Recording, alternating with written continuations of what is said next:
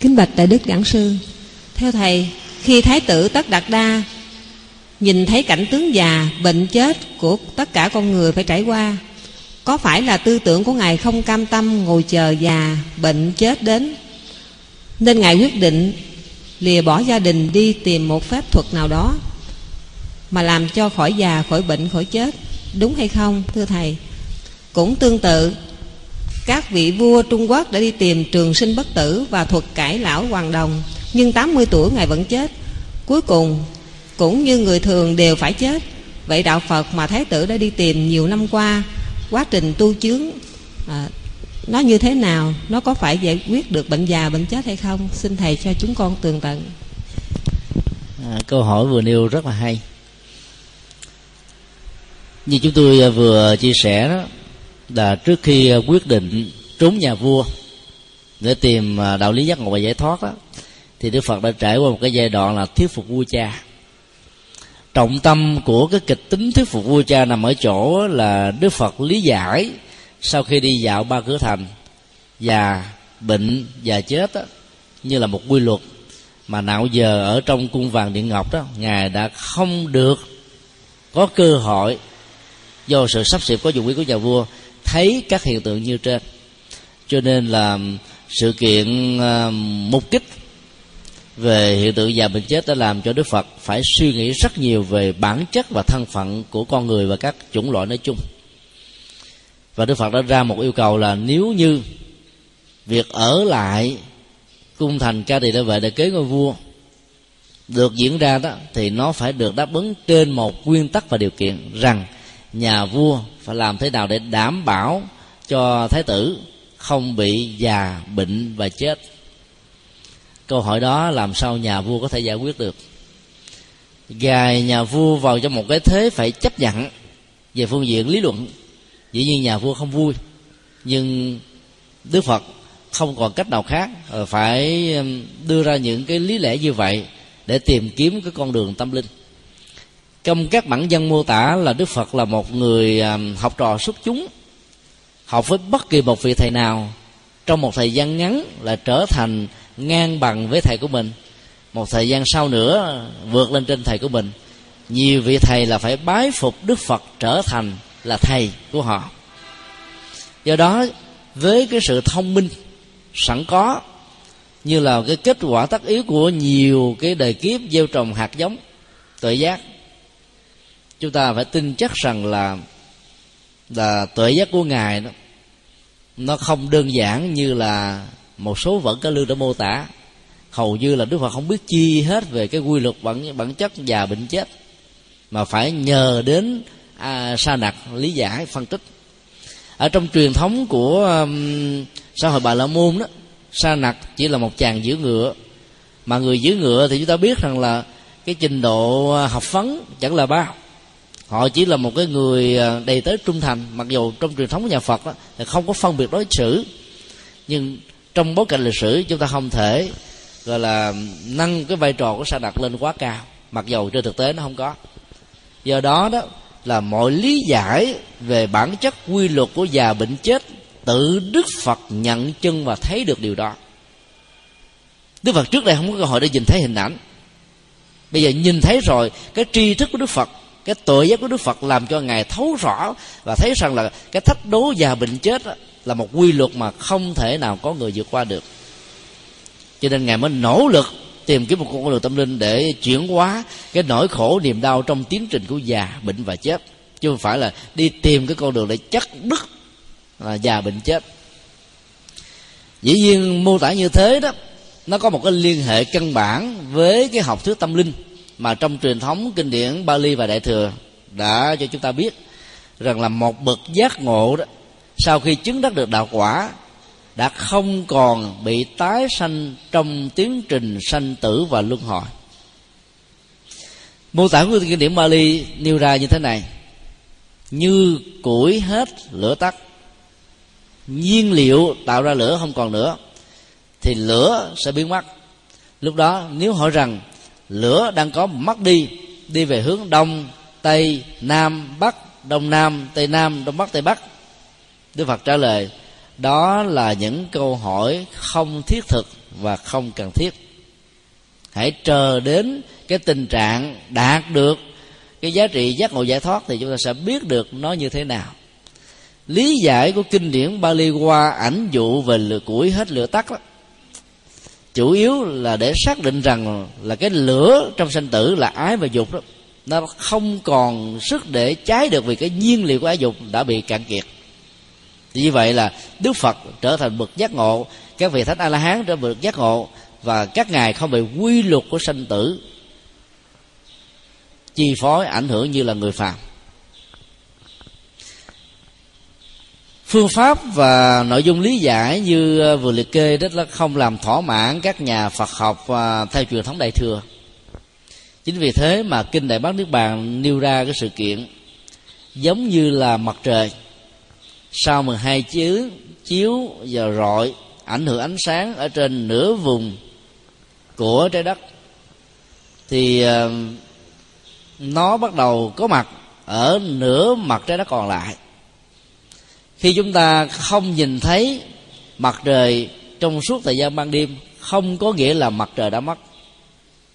Hoặc là rạng sáng chúng ta nhìn thấy lại nó, không có nghĩa là nó bắt đầu mới bắt đầu xuất hiện trở lại. Mà bản chất của mặt trời là vận hành theo quỹ đạo của riêng nó. Tương tự cũng như thế, ảnh dụ này cho chúng ta thấy rằng là sau khi đức phật đã giác ngộ và giải thoát, cũng như là các vị thánh a la hán đạt được chất liệu tâm linh này, các ngài tiếp tục đi hoàng hóa ở các hành tinh có duyên và cần đến sự quá độ của các ngài. Tình trạng giác ngộ đạt được là bất thối chuyển và do đó trong tiến trình hóa độ với hình thù vóc dáng của con người đó, thì các ngài không đi bằng sự lôi kéo của nghiệp mà là một sự phát nguyện để dấn thật quan điểm khác biệt căn bản giữa phật giáo văn hệ bali và phật giáo văn hệ sanskrit hay là a hàm mà nằm ở chỗ này. Dĩ nhiên là hai bên là hỗ trợ và bổ sung cho nhau rất là nhiều. Chính vì thế mà sự giác ngộ của đức phật đó, nó phải được hiểu là một sự giác ngộ chấm dứt được sanh tử và luân hồi theo có nghĩa là không bị cái hiện tượng đó lôi kéo ảnh hưởng chi phối chứ nó hoàn toàn không có nghĩa đen rằng là sau khi chết rồi, đức phật là hết, không có gì hết. Không còn gì cả. Đứt luôn cái sanh tử. Không còn gì cả. Như vậy là bản chất của câu hỏi vừa đặt ra nằm ở chỗ là ngài động cơ đi xuất gia là muốn vượt ra là sanh tử luân hồi khỏi già, bệnh và chết. Rồi sau khi ngài đạt được giác ngộ thì ngài cũng bị già. Rồi ngài cũng bị bệnh và ngài cũng chết vì cái chứng bệnh. Rõ ràng nó không hề có mâu thuẫn. Vì cái việc mà ngài muốn giúp chúng ta vượt khỏi già bệnh chết là vượt ra khỏi cái nỗi khổ niềm đau trong tiến trình của già bệnh chết. Còn già bệnh chết nó vẫn diễn ra như là một hiện thực. Ở trong rất nhiều kinh điển Bali mà chúng tôi đã có dịp trích dẫn khoảng gần à, 10 kinh. Ở trong nghi thức tụng niệm kinh tụng hàng ngày mô tả về bản chất của tái sanh và cái chết đó, thì rõ ràng Đức Phật đã dùng cái tử sống chết như là một quy luật. Thì như thế là kết thúc cái quy luật của già bệnh chết. Không có nghĩa là đứt hẳn hoàn toàn sau khi chết không còn gì hết, mà là không bị khổ đau ở trong tiến trình có mặt của già, của bệnh và của chết. Đức phật vẫn phải già, rồi đức phật vẫn phải bệnh. Và cái bệnh đó là một cái quy luật rất là hiển nhiên, là bởi vì đức phật đã từng có 6 năm khổ hạnh ăn uống rất là kham khổ. Nếu là một người bình thường thì có lẽ là chúng ta đã bị chết yểu sau 6 năm khổ hạnh đó rồi. Còn đức phật là một nhà thực tập tâm linh, cho nên cái quá trình thiền quán của ngài đó vẫn làm cho ngài không đến độ bị cạn kiệt sức khỏe và chết yểu sau khi giác ngộ được cái con đường trung đạo. Sống được 80 tuổi mà trước đó có một thời gian 6 năm khổ hạnh, ngặt nghèo như thế là một hiện tượng vô cùng quý báu và hiếm hoi. Cho nên ngài vẫn bị bệnh và bị chết. Kinh đại bát niết bàn và kinh đại bố tích của phật giáo đại thừa đó, lý giải về hiện tượng này như dưới góc độ là thị hiện và có những cái đoạn mô tả rất là dứt khoát như sau. Bất cứ ai cho rằng đức phật có già, bệnh và chết thì người đó đang nói ngôn ngữ của ma và do đó phản lại hoàn toàn các giá trị triết lý và những đóng góp của đức phật ở trong kinh. Phương pháp tiếp cận thể hiện như chúng tôi vừa nói, hiểu một cách nôm na theo triết học ngày nay là mô tả về đức phật tôn giáo, có những giá trị riêng. Còn khi chúng ta tiếp cận đức phật dưới góc độ của lịch sử đó, thì cái giá trị của những bài học lịch sử sẽ rất là cao. Đức phật đã từng trải qua như vậy, đức phật đã từng thành công chúng ta đang vướng phải những thứ này. Chúng ta có niềm tin với những nỗ lực và chúng ta sẽ thành công giống như ngài. Cái mô tiếp logic của um, sự kiện lịch sử giữa chúng ta và đức phật làm cho chúng ta mạnh dạng hơn, tinh tấn hơn, dứt khoát hơn và thực tập có kết quả hơn. Hơn là chỉ đơn thuần là mô tả về thị hiện. Ví dụ, ở trong kinh mô tả là khi đức phật bị cái chứng bệnh um, ảnh hưởng chi phối đó ngài đã nhập sơ thiền nhị thiền tam thiền tứ thiền. Thậm chí là không vô biên xứ thức vô biên xứ vô sự vô xứ phi tự biên phi tự xứ và diệt thọ tưởng định. Được gọi trong kinh đại bát đức bàn là à, cũ thứ đại định tức là chín loại thiền. Và mức độ cao nhất của nó về phương diện trị liệu vật lý và tâm lý đó đó là diệt thọ tưởng.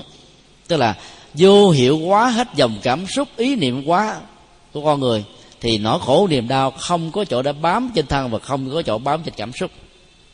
Và kinh cũng còn mô tả là đức phật trở tư thế nằm đến vài ba lần. Nhưng sự đặc biệt của ngài là ngài không để cho nỗi đau nó khống chế. Vật lý về đau nó vẫn có, còn cái tâm lý về nỗi đau là hoàn toàn không. Và đó là một cái mô tả mà chúng tôi cho rằng là mô tả rất hiện thực mà mình có thể học được rồi um, có một cái bài kinh nói về cái đau già bệnh của cư sĩ cấp cô độc. Ông thỉnh mời đức phật đến, như là những cái lời chúc phúc cuối cùng, vì ông rất là kính ngưỡng ngài, sự có mặt của ngài sẽ làm cho ông vơi đi nỗi đau. Vì bằng phật sự, cho nên đức phật đã biệt phái ngài xá lợi phất và tôn giả đang đến. Hai vị đã kể lại cho cư sĩ à, cấp cô độc nghe về một bài kinh rất là ngắn gọn, đó là quán vô ngã tướng tức rằng là thân thể này không phải là tôi. Tôi không bị lệ thuộc vào thân thể này. Dòng cảm xúc, ý đậm bá, tâm tư và nhận thức phân biệt không phải là tôi. Tôi không bị lệ thuộc vào dòng cảm xúc, ý niệm bá, tâm tư và nhận thức phân biệt. Thực tập như vậy chứ trong vòng chưa đầy 10 phút, kinh tiếp tục mô tả rằng cư sĩ cấp cô độc đã vượt qua nỗi đau và thể hiện nụ cười ở trên đôi môi của ông. Và ông đã chết ở trong ờ, trạng thái đó sau khi hai tôn giả này về, chưa đến tịnh xá của đức phật. Chúng ta thấy rằng là cái um, khổ đau về vật lý nó vẫn có, với bệnh. Và phương pháp mà đức phật dạy không phải là chích thuốc tê, mà sử dụng quán niệm như là một liều thuốc tê để nó không tạo ra các phản ứng phụ trên cơ thể và dòng cảm xúc. Nỗi đau đó nó bám hoặc là trên thân hoặc là trên dòng cảm xúc khi mình không thấy rằng có cái tôi ở trên thân, cái tôi trên dòng cảm xúc là nỗi đau nó không chỗ chỗ để bán. Và nhờ đó đó là nỗi đau nó được vượt qua, mặc dầu cái đau vật lý vẫn có. Đức phật đã từng dạy như vậy như vậy, sau khi mà ngài giác ngộ giải thoát đó, thì ngài đã giúp cho chúng ta vượt ra được nỗi khổ, niềm đau trong già, bệnh và chết. Và có nhiều người tinh tấn tu tập đã thoát ra khỏi sanh tử và luân hồi. Không nghĩa là mất đi hoàn toàn mà trở thành bậc giác ngộ thông dong tự tại thõng trong vào trợ thõng tay vào vợ trong tiến trình của sanh tử. Để quá độ chúng sinh tiếp nối cái hạnh nguyện mà mình có thể gian dở ở kiếp này như là các vị lạc ma chứng đạo của tây tạng à, sau khi qua đề tiếp tục phát nguyện có mặt ở một cái cảnh giới nào đó tiếp tục với hình thù là một con người để à, trở thành là một cái gương hạnh thoát tục làm lợi ích cho bá tánh và vùng là các vị lạc ma tái sanh co làm như thế huống hồ các vị a la hán các vị phật các vị bồ tát cho nên ý niệm và ý nghĩa của việc mà kết thúc uh, sanh già bệnh chết và sinh tử luân hồi đó nó phải được hiểu theo hai nghĩa. Vì vật lý đó là trong già bệnh chết nỗi đau mình không có đồng hành theo. Còn về phương diện tâm linh đó, là mình chứng đắc được đạo quả giác ngộ giải thoát vượt ra khỏi lòng tham lòng sân lòng si cho nên mình thông dong tự tại trong sanh tử chứ không phải là bị ràng buộc lôi kéo ở trong tử sanh xin nêu câu hỏi khác. Nam mô bổn sư thích ca mâu ni phật. Kính bạch thầy, con pháp danh diệu hương. Kính xin thầy từ bi quan hỷ, cho chúng con hiểu về thái tử sĩ đạt ta tìm nguồn đạo thoát khỏi sanh già, bệnh và chết. Nhưng đọc qua quá trình tìm đạo sao con thấy ngài khổ sở dữ quá? Năm năm ròng tìm đạo, sáu năm trời khổ hạnh, hết thảy mười một năm đau khổ.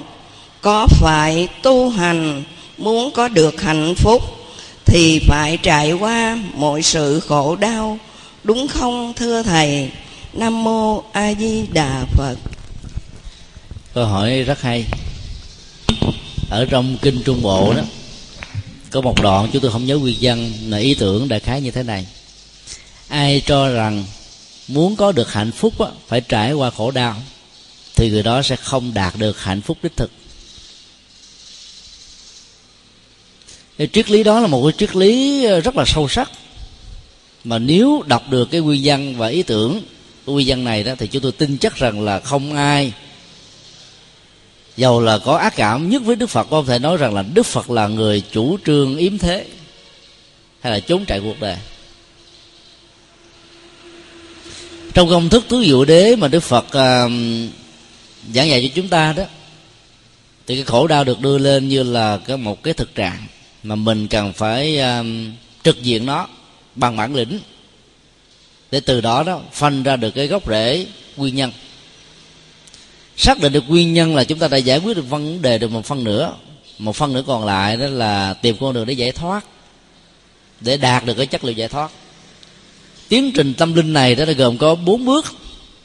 Nhận diện khổ đau, truy tìm gốc rễ, đạt được hạnh phúc và con đường thực tập. Rất tiếc rất nhiều người đó chỉ giữ lại với đầu, bỏ ba vế còn lại cho nên nói đạo phật yếm thế và bi quan. Còn kinh trung bộ đức phật nói là ai bảo rằng phải trải qua khổ đau để được hạnh phúc là người đó không được hạnh phúc đích thực. Là bởi vì nếu hạnh phúc mà phải được gieo trồng bằng cái nhân khổ đau là có, phải không à nhân quả đó, nó phải tương thích về tính chất và nội dung. Hạt giống khổ đau không thể tạo ra kết quả hạnh phúc. Đó là một sự thật. Do vậy mà sau khi ờ, trải qua 6 năm khổ hạnh đó, Đức Phật đã bắt đầu ờ, mở mắt tuệ giác. Thấy rất rõ là các tuyên bố của truyền thống Bà La Môn và Sa Môn lúc bấy giờ rằng là muốn được hạnh phúc và giác ngộ đó phải đi đọt các giác quan đến độ nó không còn đủ minh mẫn gì nữa để nó không còn một cái ý niệm gì mơ tưởng đến khoái lạc dục trần. Đứng một giò nằm trên bằng trong đầu tóc rối bời không hề tắm gội thân thể để cho nó lạnh cống, không cần có áo quần để mặc. Và các hình thức ăn ép sát, hoặc là sống những cái hạnh như là hạnh con bò, hạnh con chó, vân vân. Đều là những thứ mà đức phật liệt vào là giới cấm thủ. Tức là những phương pháp cố chấp về tôn giáo và tín ngưỡng mà được nâng một cách sai lầm lên giá trị chân lý tâm linh. Kết quả là các hành giả như thế biến mình trở thành một nạn nhân. Do đó sau khi um, phát hiện ra con đường trung đạo về tâm linh đức phật đã nói rằng là ai khổ hạnh ép sát sẽ không bao giờ đạt được kết quả giác ngộ. Như vậy cái thời gian theo bắc tông là 11 năm. 5 năm tầm đạo 6 năm khổ hạnh và theo nam tông nó chỉ có 6 năm duy nhất. Rõ ràng nó không phải là yếu tố để giúp cho đức phật đạt được sự giác ngộ hay là đạt được hạnh phúc. Bởi vì cái nhân khổ đau của khổ hạnh, không phải là cái kết quả giác ngộ giải thoát mà đức phật chứng đắc về sau này. Mà nó là một sự hồi đầu rất là lý thú và từ sự hồi đầu đó đó, đức phật đã trở thành một bậc tuệ giác chưa từng có trong lịch sử của nhân loại. Cho nên là những người phật tử đó, khi chúng ta được yêu cầu một lời khích lệ và sắp tấn một người nào đó đang lâm một hoàn cảnh khó khăn. Thì những cái câu đó như thế này là sau cơn mưa, trời lại sáng đó, nó mang tính cách là khích lệ rất là lớn để cho người ta thấy rằng là đừng nên chán nản thất vọng. Rồi đó, cái giá trị tích cực tốt đẹp nó sẽ trổ qua kết trái cho mình. Nó mang tính khích tấn mà thôi. Còn bảo rằng là muốn có được sự thành công phải trải qua như thế thì đó là một sự sai lầm phần lớn để có được thành công là chúng ta trải qua những lần đặng. Các lần đặng đó như là những thách đố. Nhưng đừng bắt buộc phải cho rằng phải có thách đố đó thì mới có được thành công. Bởi vì có rất nhiều người thành công mà đâu có bị thách đố đâu. Nghiệp riêng nghiệp chung môi trường thuận và nghịch nó tạo ra hoặc là sự thách đố hoặc là sự uh, thuận lợi một cách hoàn toàn. Do đó đó nhân hạnh phúc thì mới có thể tạo ra quả hạnh phúc nhân giải thoát thì mới có thể dẫn đến kết quả giải thoát.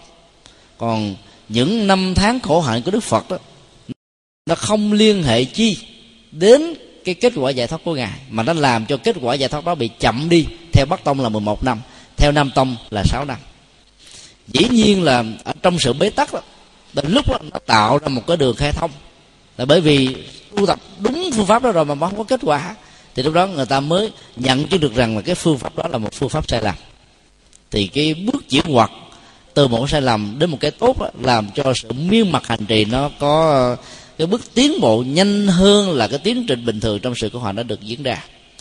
Nói tóm lại đó là con đường tâm linh của đức phật dầu trải qua hoặc là 11 năm hay là 6 năm khổ hành không phải là hạt giống chính để dẫn đến ngày giác ngộ. Từ đó sự giác ngộ của ngài mới được gọi là vô sư trí còn trong cuộc đời đó khi gặp gian nan thử thách đó, chúng ta được quyền tạo ra các dấu ấn tâm niệm để giúp cho mình đứng vững trước phong bài bảo tháp của cuộc đời. Ví dụ chúng ta có thể dùng cái câu như thế này. Làm việc tốt làm việc nghĩa mà không gặp trở ngại trong cuộc đời mới là chuyện lạ. Để mình thấy những hiện tượng chọt gậy bánh xe phá đám là hiểu sai phê bình chỉ trích tác động tiêu cực đó nó không làm cho mình bỏ cuộc nữa chừng mà mình có một cái trọng trách rất là lớn cần phải đi thẳng tiến về phía trước để làm những việc khó làm. Còn á, quan điểm rằng là muốn có được những chuyện vĩ đại phải trải qua những cái lận đận như thế này thế kia thì đó là một cái nhận xét hoàn toàn sai. Đó là một nhận xét yếm thế bi quan. Mặc dù nó có thể có một cái giá trị nhất định nào đó về sự khích tấn. Cho nên á, là dựa vào kinh trung bộ thì chúng ta thấy rất rõ là nhân hạnh phúc thì mới tạo ra quả hạnh phúc. Và do đó sẽ là một sự sai lầm khi cho rằng là để có được hạnh phúc thì phải trải qua nỗi khổ niềm đau. Xin đi câu hỏi khác.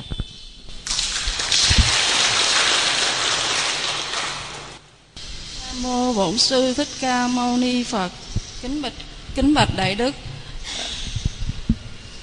Người ta thường nói, đạo phật mệnh danh là đạo xuất thế. Sao con thấy đạo phật đâu có trốn tránh cuộc đời đi tìm hạnh phúc cho riêng mình? Cuối sinh thầy sẽ chia giải thích ý nghĩa xuất thế của đạo phật. Khái niệm à, xuất thế của chữ hán đó đã được à, một số nhà triết học Mark Lenin ở trong các tác phẩm à, triết học Mark Lenin ra đề trong mấy chục năm qua tại Việt Nam đó, lý giải một cách rất là tiêu cực về bản chất sự ra đi cũng như là con đường tầm đạo giác ngộ và hướng dẫn tâm linh của Đức Phật ở trong lịch sử của nhân loại khái niệm xuất thế đó được lý giải theo nghĩa đen của chữ hán là ra khỏi cuộc đời, đứng ngoài cuộc đời bàn quan với cuộc đời, vô tích sự với cuộc đời trong khi đó, trong nghĩa lý hay là từ vựng thuật ngữ của triết học phật giáo là xuất thế có nghĩa là vượt lên trên những cái tầm thường của cuộc đời ví dụ như chữ siêu xuất đó. ví dụ cuộc đời người bình thường á, cần phải có những nhu cầu hưởng thụ. Và không có nó là cảm thấy chịu không nổi. Thì những người mà thực tập tâm linh với tư cách là người xuất gia chân chánh của đạo phật đó thì xem đó không phải là một nhu cầu, mà xem đó như là một sự trở ngại. Cho nên là chuyển hóa cái nhu cầu phạm tục để nuôi lớn lòng từ bi. Thì chỉ phải cái năng lực mà vượt ra khỏi cái thói quen của cuộc đời như thế này được gọi là xuất thế người ta đó, một ngày có thể ngủ từ à, 8 tiếng cho đến 10 tiếng. Còn những người xuất gia tu theo Phật đó, một ngày ngủ có 6 tiếng là nhiều. Có nhiều vị ngủ có 4 tiếng thôi.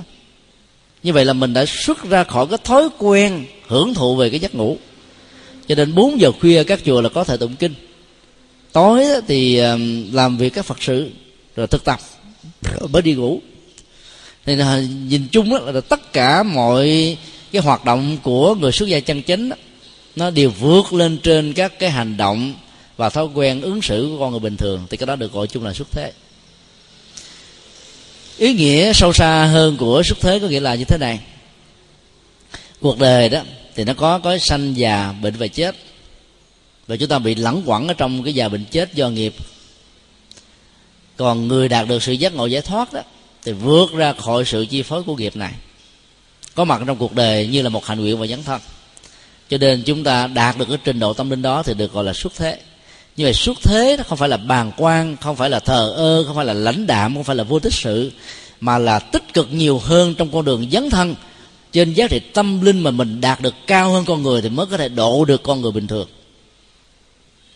Thầy giáo phải um, có kiến thức hơn học trò một cái đầu thì mới có thể hướng dẫn cho học trò đó học tới đây đến chốt nhà tâm linh phải hơn người phạm tục một cái đầu cái đầu về đạo đức, cái đầu về tuệ giác, cái đầu về phong cách, cái đầu về các giá trị thì mới có thể giúp cho những người đó rũ bỏ được những cái yếu tính phàm tục, tức là thế gian. Cho nên đó là kể từ khi đức phật thành đạo, chúng ta thấy là ngài đâu có tách rời khỏi cuộc đời. Tất cả những nơi mà ngài làm cái cơ sở tâm linh, như tỉnh sát kỳ hoàng, nó cách các cái vương thành không bao xa lắm từ ờ, nơi đó mà đi bộ vào trong các phương thành để khắc thực vào mỗi buổi sáng đó. Nó mất uh, trung bình từ ờ, hai uh, chục phút cho đến bốn chục phút là cùng. Như vậy là thông qua sự đi uh, kinh thành và thiền hành như vậy các tu sĩ phật giáo dưới sự hướng dẫn của đức phật đó đang trải nghiệm có sức khỏe với sự hỗ trợ của tâm linh cho nên bệnh tật rất là ít. Và sau khi thất thực là một cơ hội để tương tác với quần chúng để truyền dạy những điều hay lẽ phải giúp cho cuộc đời được ổn định, bình an, hòa bình, phát triển bền vững. Thì các ngày chiều mới trở về lại tỉnh sát của mình.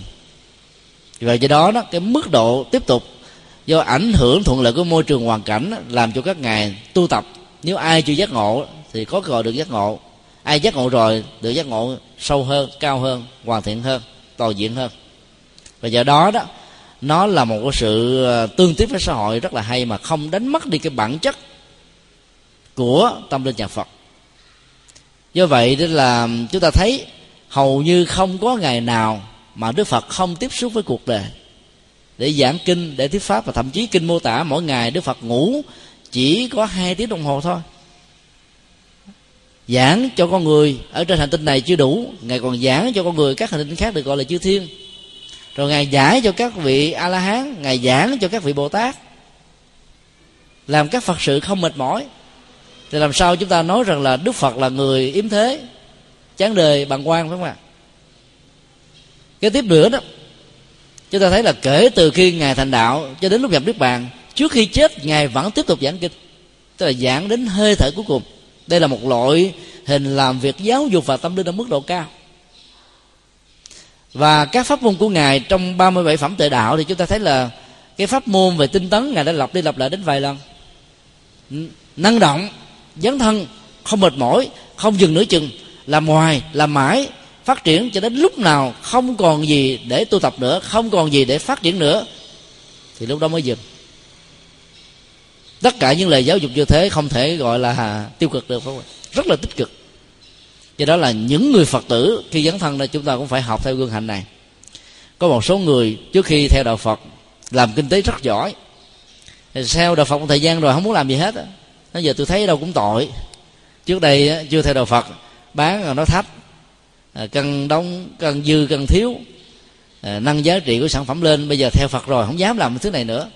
Rồi à, dần già rồi cái không làm gì hết. Hiểu như thế là hiểu sai. Trước đây, nếu chưa hiểu được phật, chúng ta làm sai, thì bây giờ hiểu được phật, chúng ta kinh doanh bằng phương pháp chân chánh, chúng ta vẫn trở thành những người giàu to. Vấn đề ở chỗ là chất lượng mặt hàng, giá trị mặt hàng cách uh, tiếp thị mặt hàng thỏa mãn được nhu cầu của khách hàng thì chúng ta trở thành là người nắm vững nhân quả của kinh tế thì chúng ta sẽ thành công. Phải học cái gương của ngài cấp cô độc là một đại gia về kinh tế một đại doanh nghiệp dấn thân làm từ thiện cho đến hơi thở cuối cùng. Có một quãng đường trong cuộc đời của ông cái nền kinh tế của ông nó nó đang bị đối đầu đến một sự khánh tặng. Ấy thế mà niềm tin về có con đường lành, niềm tin về nhân quả trong ông vẫn không lưu lại. Và sau đó ông đã khôi phục lại một cách rất là nhanh chóng. Cho nên các cái gương hạnh tinh tấn như thế đó, nó là một cái chủ nghĩa dấn thân tích cực chưa từng thấy ở trong ờ, các lịch sử tôn giáo. Do vậy mà chúng ta sau khi theo phật rồi đó, ngoài việc mà tu trì, thực tập chuyển hóa tâm thức, chúng ta vẫn phải tiếp tục làm kinh tế, làm các ngành vực, ngành nghề mà mình trước đây đã từng làm làm có trái tim hơn, có tấm lòng hơn, có phương pháp hơn, có tuệ giác hơn, có mục đích hơn, hiểu rõ nhân quả hơn để tránh những hiện trạng mà sau này mình phải bị nuối tiếc do làm sai. Cho nên là sự dấn thân như thế sẽ làm cho chúng ta là những con người đang ở trong cuộc đời như là hoa sen không bị nhiễm bụt yếu tố đó đó không phải là một yếu tố tiêu cực mà một yếu tố rất là tích cực rất là hay và rất là sâu sắc. Xin đi câu hỏi khác. Nam mô bổn sư thích ca mâu ni phật. Bạch thầy xin thầy cho đệ tử chúng con biết đức phật đã tuyên bố ngài không còn tái sinh lại nữa. À, như vậy đức phật đi về đâu? Sự gia hộ của đức phật như thế nào? À, đối với chúng sanh nam mô bổn sư thích ca mâu ni phật à, ai còn câu hỏi nào khác là xin uh, tiếp tục nêu à, chúng tôi sẽ giải thích luôn. Nam mô bổn sư thích ca mâu ni phật kính bạch đại đức. À, tất đạt đa ngài ra đi ngài nói mau đánh dấu bước đường lên thánh dừng gió câu thả gánh tăng bồng gửi lời về tâu trước bệ rồng cầu dương phụ giải lòng trong đợi. Kính bạch đại đức cho biết là À, đánh dấu bước đường ờ, lên thánh ờ, dừng cái gió câu á cái gió câu như thế nào? Và thả gánh tăng bồng tăng bồng như thế nào? Xin đức đại đức ờ, giải rõ cho chúng con được biết. Nam mô bổn sư ca mâu ni phật. À, bốn câu thơ mà cô vừa trích nó không biết của tác giả là ai. Và nghĩa của nó nó không được rõ ràng. Văn chương thì uh, uh, rất là hay nhưng mà nghĩa nó không được rõ đó cho nên ờ, khi chúng ta học hỏi đó thì nên ờ, tiếp xúc với các cái bản dân nguyên gốc đó để ờ, hạn chế và loại trừ một cách tối đa về các cái lý giải về sau này. Các lý giải mà tính các cá nhân như nãy giờ chúng tôi chia sẻ đó, nó có thể đúng, nó có thể không đúng, có thể phù hợp, có thể không phù hợp. Thì khi quý vị tiếp xúc về các mô tả về cuộc đời của đức phật, không chỉ đơn thuần là đản sinh mà bao gồm luôn cả thức gia thành đạo nhậm niết bàn. Chúng ta cũng phải lưu tâm về điều đó. Ở trong kinh đó thì đức phật thường nói rằng là đừng nên vội tin một điều gì chỉ vì điều đó được ghi nhận ở trong kinh điển. Lời à, nhắc nhở như thế cho chúng ta thấy rằng là việc biên tập đó đôi lúc đó, nó có những cái là khả năng nhớ của các vị biên tập đó giới hạn với những gì mà đức phật đã tuyên thuyết. Cho nên đôi lúc đó, cái phần mà được ghi chép lại đó chỉ là một phần trăm mười phần trăm hai mươi phần trăm. So với cái kho tàng tâm linh mà ngài đã dạy rất là phong phú và sâu sắc. Dĩ nhiên là ngôn ngữ con người và giới hạn của bộ nhớ đó đôi lúc đó là có thể có những cái từ được à, thêm vào và làm cho chúng ta hiểu nó cần phải có những cái giải thích khác thì mới có thể hiểu đúng được cái tâm tâm chỉ và tinh thần của đạo Phật. Còn những cái vần thơ mô tả thế này thế kia mà nếu không dựa vào kinh điển đó, thì chúng ta cũng không lấy đó như là một cái chân lý để phải bằng tâm. Cái gì hay đó thì à, chúng ta quan tâm. Còn cái nào mà cảm thấy nó có vấn đề đó, chúng ta được quyền nghi vấn đạo phật là một tôn giáo đầu tiên. Và có lẽ cũng là tôn giáo duy nhất là khuyến khích chúng ta đó hãy đặt các vấn nạn các nghi vấn các thắc mắc nhiều. Trước khi tin một cái gì đó bởi vì một trong những đặc điểm về giáo pháp của ngài là đến để mà thấy. Nó khác với các tôn giáo được mời gọi là đến để mà tin. Thấy thì thứ nhất bằng con mắt như là những bằng chứng. Cái thứ hai đó là bằng nhận thức như là sự khôn ngoan của mình. Có tư duy chứ không phải là bằng cái ờ, cảm xúc hay là bằng cái uh, sự quen biết mà thôi khi mình thấy bằng hai cái phương diện vừa có cái tính cách nhân chứng mà vừa có tính cách nhận thức đó thì cái sự thấy chúng ta nó trở nên rất là khách quan. Và cho đến lúc nào đó những cái sự thấy biết chúng ta về đạo Phật làm thỏa mãn các cái nhu cầu thực tế của mình giải quyết các vấn nạn các bế tắc các khổ đau chu cấp cho mình được hạnh phúc đó, thì lúc đó chúng ta hãy tên hãy tin và sống theo Đức Phật vẫn chưa muộn. Cái tinh thần à, khoáng đạt rộng mở như thế này đó nó làm cho tâm thức của người Phật tử đó phát triển rất là nhanh và không bị rơi vào mê tín dị đoan hay là tín ngưỡng phong tục tập quán do nhiều đời nó đã áp đặt đè nặng lên trên đời sống văn hóa và tinh thần của chúng ta. Đó là một cái điều rất là hay. Còn về câu hỏi là sau khi chết thì đức phật về đâu? Thì nãy chúng tôi cũng đã nói lượt qua rồi. Đó là đức phật sẽ tiếp tục vận hành cái con đường tâm linh à, truyền bá À, ngài đã đạt được sau à, sau à, bốn chín ngồi gọi bồ đề. Cái con đường tiếp tục hoàng hóa đó, nó vẫn không kết thúc, sẽ không bao giờ kết thúc. Bởi vì chúng sanh là vô số, vô biên, vô lượng, và ngài phải tiếp tục đi hoàn truyền giáo hóa. Trong cái nỗ lực hoàn truyền giáo hóa ở các cái cảnh giới của sự sống của con người và các hành tinh có sự sống của con người và hành tinh của mình thì dĩ nhiên là có người sẽ có duyên với đức phật và có người không có duyên. Những người không có duyên với ngài ngài cũng không thể nào độ được. Đó là một trong ba điều mà đức phật nói là ngài không thể làm được. Là độ có thể nhiều, vô lượng, vô số, nhưng không thể nào quá độ những người không có duyên. Số lượng người không duyên nó cũng rất là nhiều. Cho nên cái con đường tiếp tục quá độ của ngài nó sẽ không có điểm dừng đâu.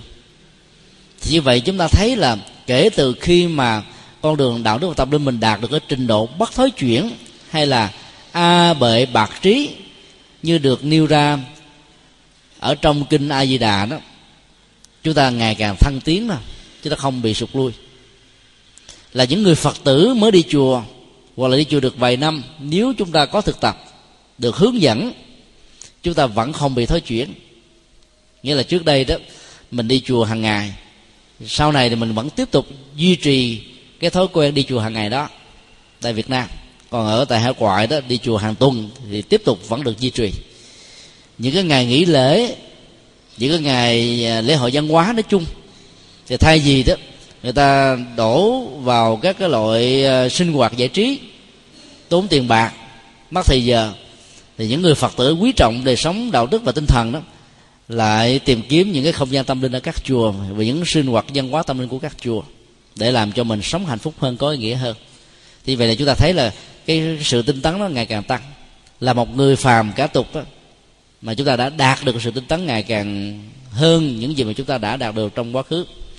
Thì các đức phật hay là các vị thánh tăng sau khi chứng được đạo quả đó thì các ngài sẽ không mất đi mà các ngài phải tiếp tục đi quá độ ở những nơi các ngài muốn như là một hạnh nguyện như là một cái phương tiện như là một sự hữu duyên như là một à, sự nỗ lực quá độ. Với niềm tin sâu sắc như thế đó thì uh, chúng ta nó có thể không nhất thiết phải à, phát nguyện vãng sanh về tây phương cực lạc. Nếu mình có bản lĩnh nếu mình đủ tự tin là hãy tiếp tục phát nguyện trở về cái cõi đời này để làm những cái công việc mà việc uh, dấn thân của mình trong mấy mươi năm qua nó vẫn chưa kết thúc để tiếp tục giúp cuộc đời giúp uh, con người. Phần lớn các vị lạc ma tái sanh của tây tạng các vị cao tăng của việt nam và nhiều cao tăng của phật giáo khắp nơi trên thế giới đều đi con đường dấn thân đó.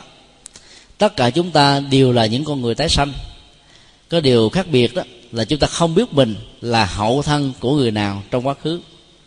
Chúng ta không biết rằng là quá khứ mình đã từng làm cái gì như thế nào. Cho nên đó, sự tiếp nối về cái ờ, những cái giá trị mà chúng ta đã có nó bị cắt đứt và bị quên đi. Trong đó, truyền thống tâm linh của tây tạng đã giúp cho chúng ta đạt được cái này khá ấn tượng và tích cực.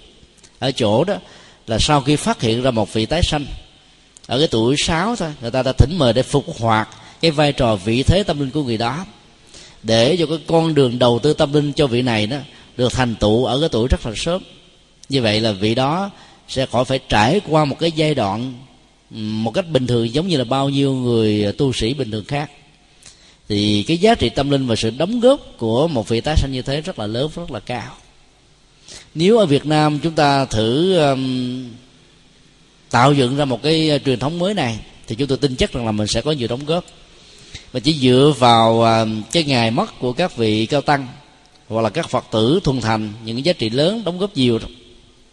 Chúng ta đông ra tính điếm bằng một cái con số là từ 10 tháng cho đến 12 tháng tức là một năm trong vòng một năm đó.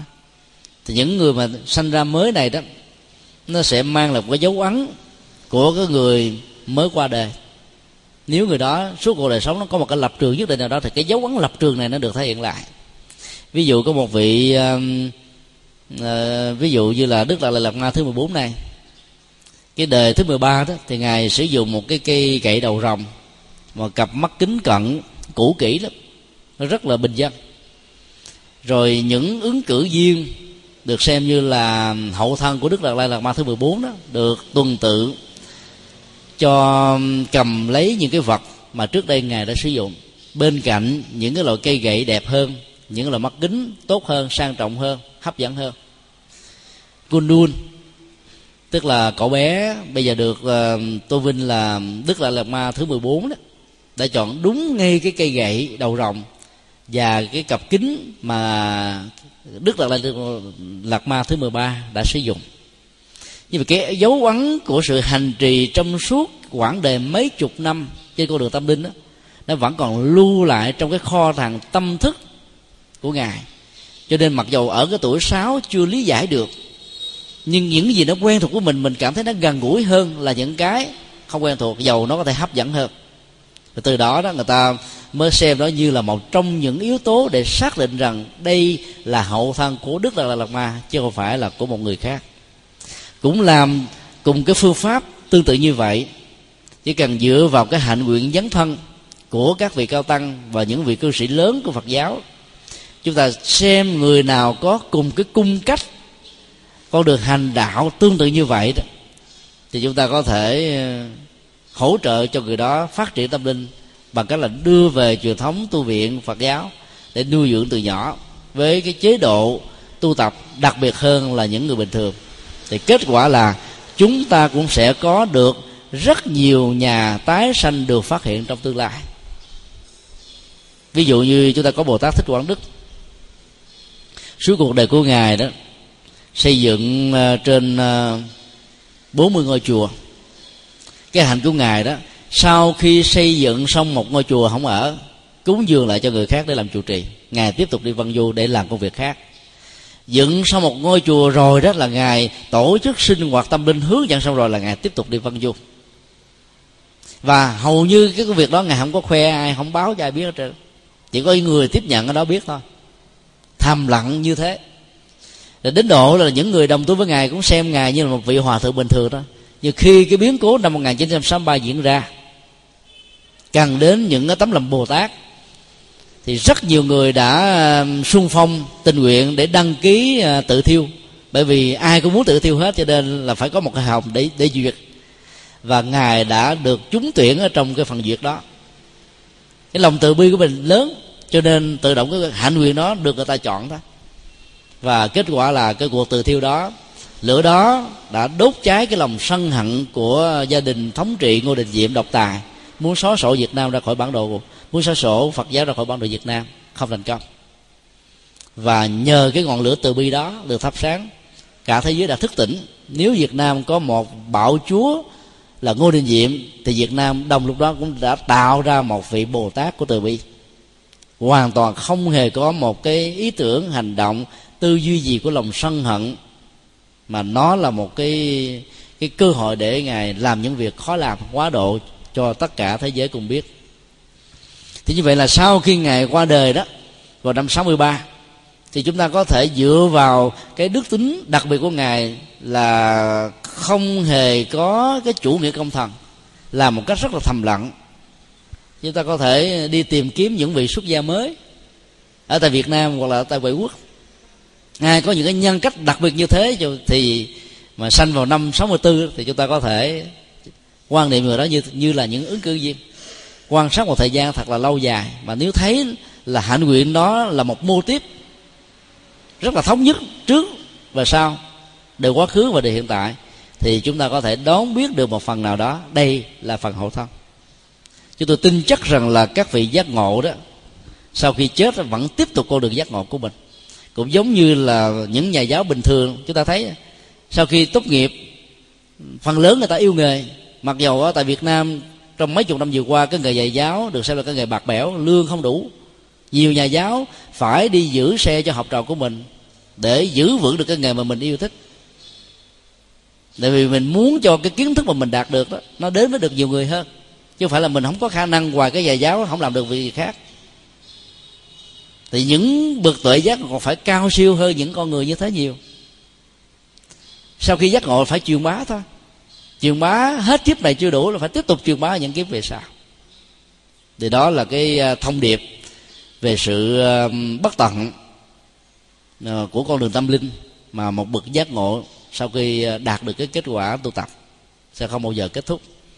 Mà nó giống như ở trong kinh duy ma cật, đức phật nêu ra một cái ánh dụ là đen từ một cây đuốc được mồi cây đuốc đó um, có thể thắp sáng một vùng không gian vào ban đêm.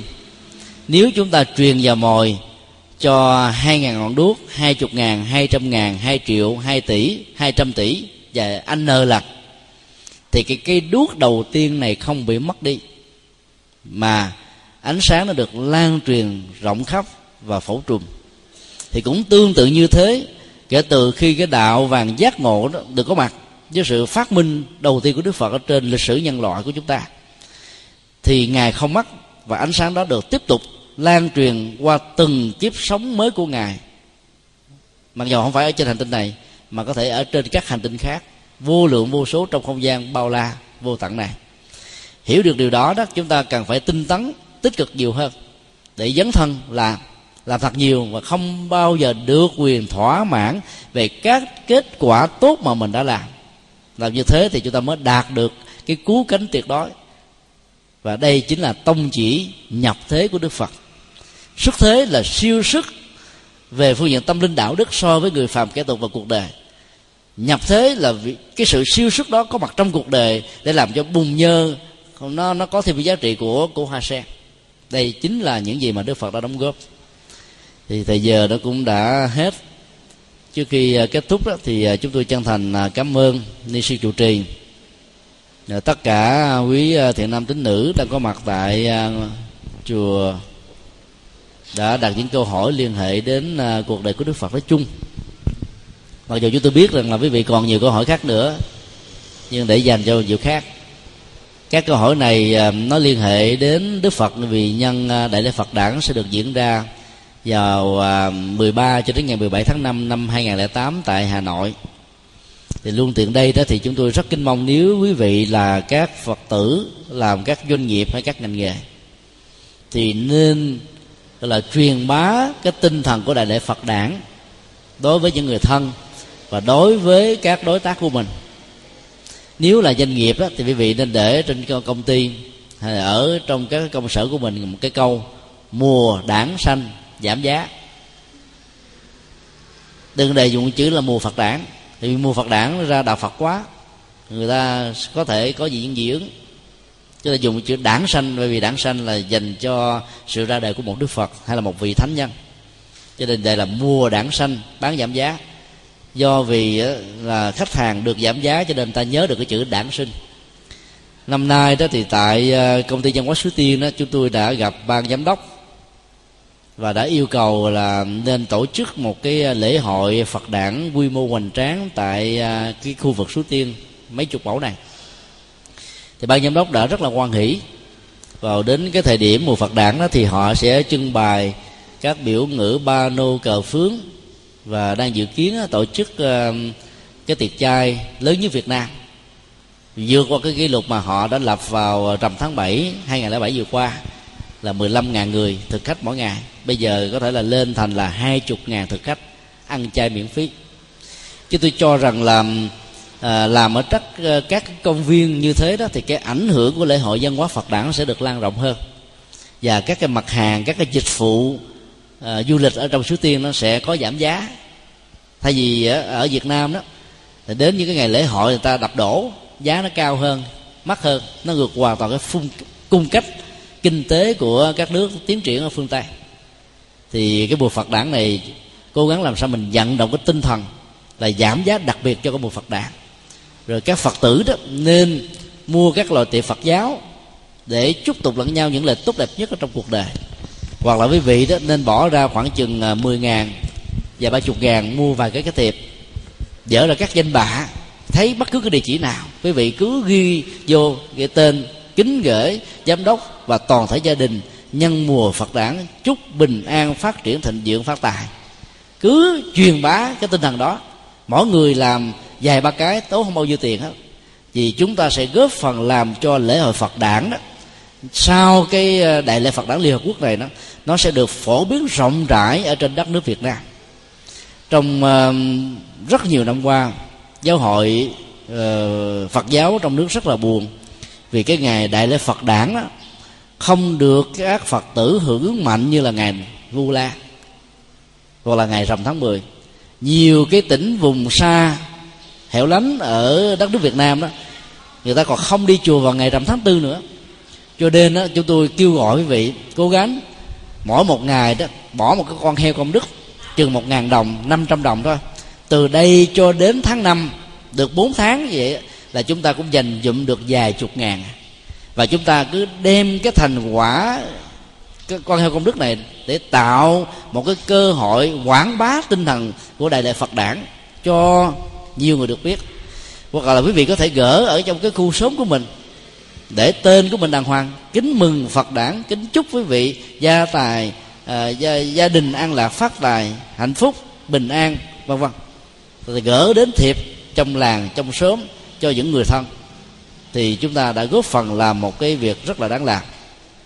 Bên cạnh đó đó, chúng tôi cũng tha thiết kêu gọi với là hãy treo cờ phật giáo càng lớn càng tốt, treo lồng đèn càng lộng lẫy càng hay.